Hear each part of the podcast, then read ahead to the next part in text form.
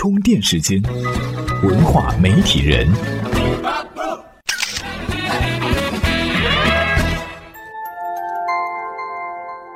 媒体与内容探知世界运行的新规律，欢迎您收听文化媒体人频道。7月8号，让不少人等待了12年的动画电影《大鱼海棠》终于上映了。截止到7月14号，《大鱼海棠》的累计票房3.4亿元，豆瓣评分6.5，这样的成绩说不上优秀，对比长达12年的内容积累，它的不优秀甚至都有点说不过去。最起码呢，它也应该和此前的国漫大作《大圣归来》不相上下。大鱼海棠的问题是引经据典，东拼西凑，不同神话不同背景下的人物文化在电影当中变成了大杂烩。另外呢，故事也讲不通，很多细节都经不起推敲，女主反而成了最大的反面。当然，中国电影在故事环节里薄弱不是什么新鲜事儿。不过呢，这种落差就好似花钱买了一瓶陈年香醇的二锅头，包装古色古香，十分诱人。当迫不及待地打开喝了一口的时候，才发现里面装的可能是 real 鸡尾酒。除了人设和故事结构这两个方面的原因外呢，大鱼海棠之所以不优秀，其实还有来自于外部环境的影响。接下来我们从两个角度来说说这里边的究竟。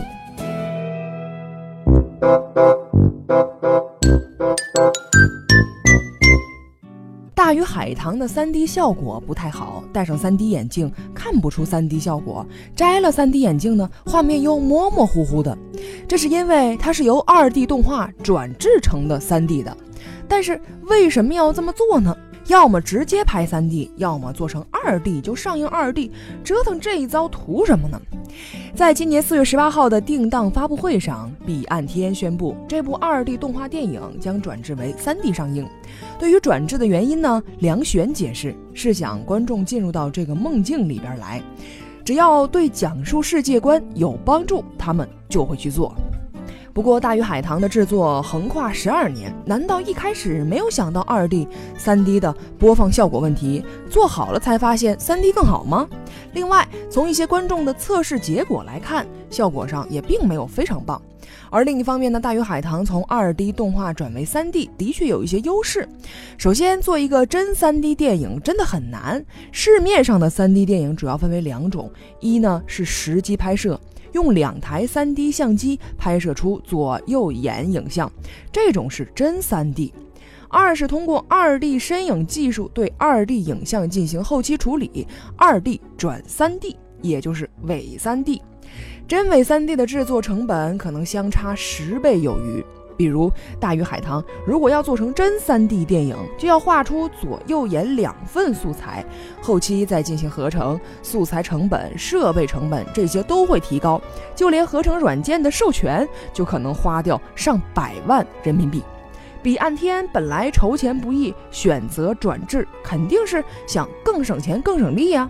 其次 ，3D 电影呢更赚钱。目前国内一部 2D 电影的票价在80元左右，那 3D 电影呢票价要120元。3D 票价高，影院获得的分成也更高，影院也更希望片方播 3D 电影。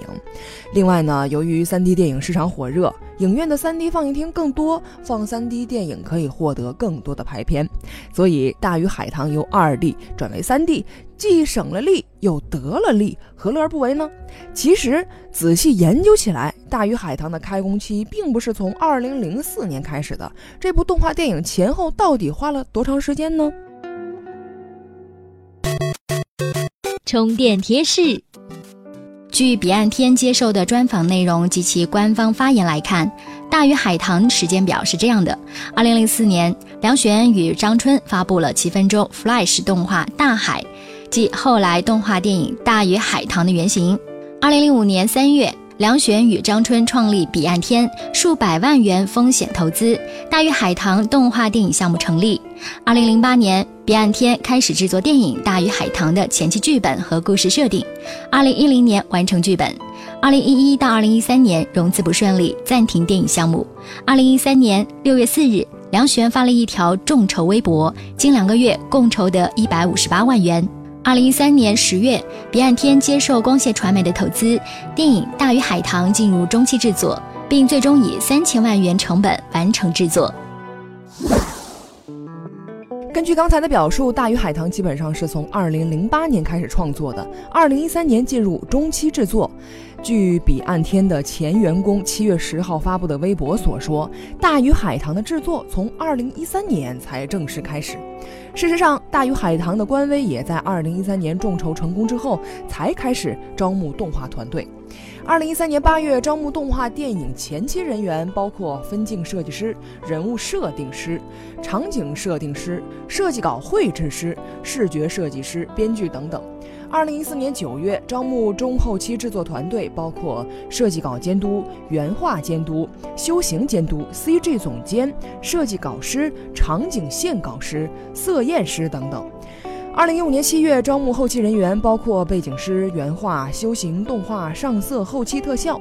拿了投资后的彼岸天对外宣称，从2013年10月就进入到了中期制作，但却在2014年9月才开始招募中后期团队。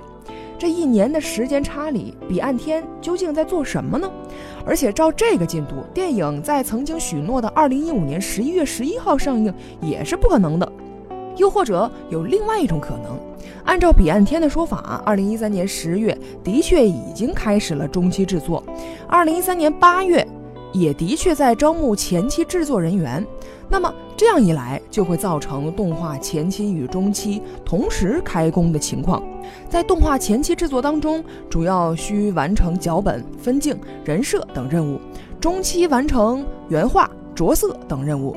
前期、中期分工明确，一般动画团队开始中期制作的时候呢，不会再对前期成果做大幅改动。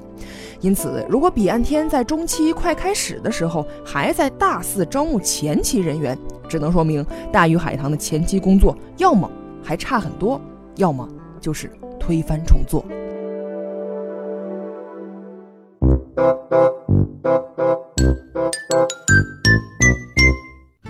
欢迎回来，这里依然是文化媒体人频道，我们接着来聊聊动画电影《大鱼海棠》。据等待了12年的《大鱼海棠》的资深粉丝网友风食蘑菇说，韩国后期开始制作了，前期的剧本和人设依然是在改，主创的优柔寡断和大权独揽致使剧本一改再改，大量之前做好的画面没办法用，日本团队愤而离开，众筹的30万其实只是用来宣传的，光线早就在这个片子上投了几千万了，他们最不缺的就是钱，或者说是除了钱什么都缺。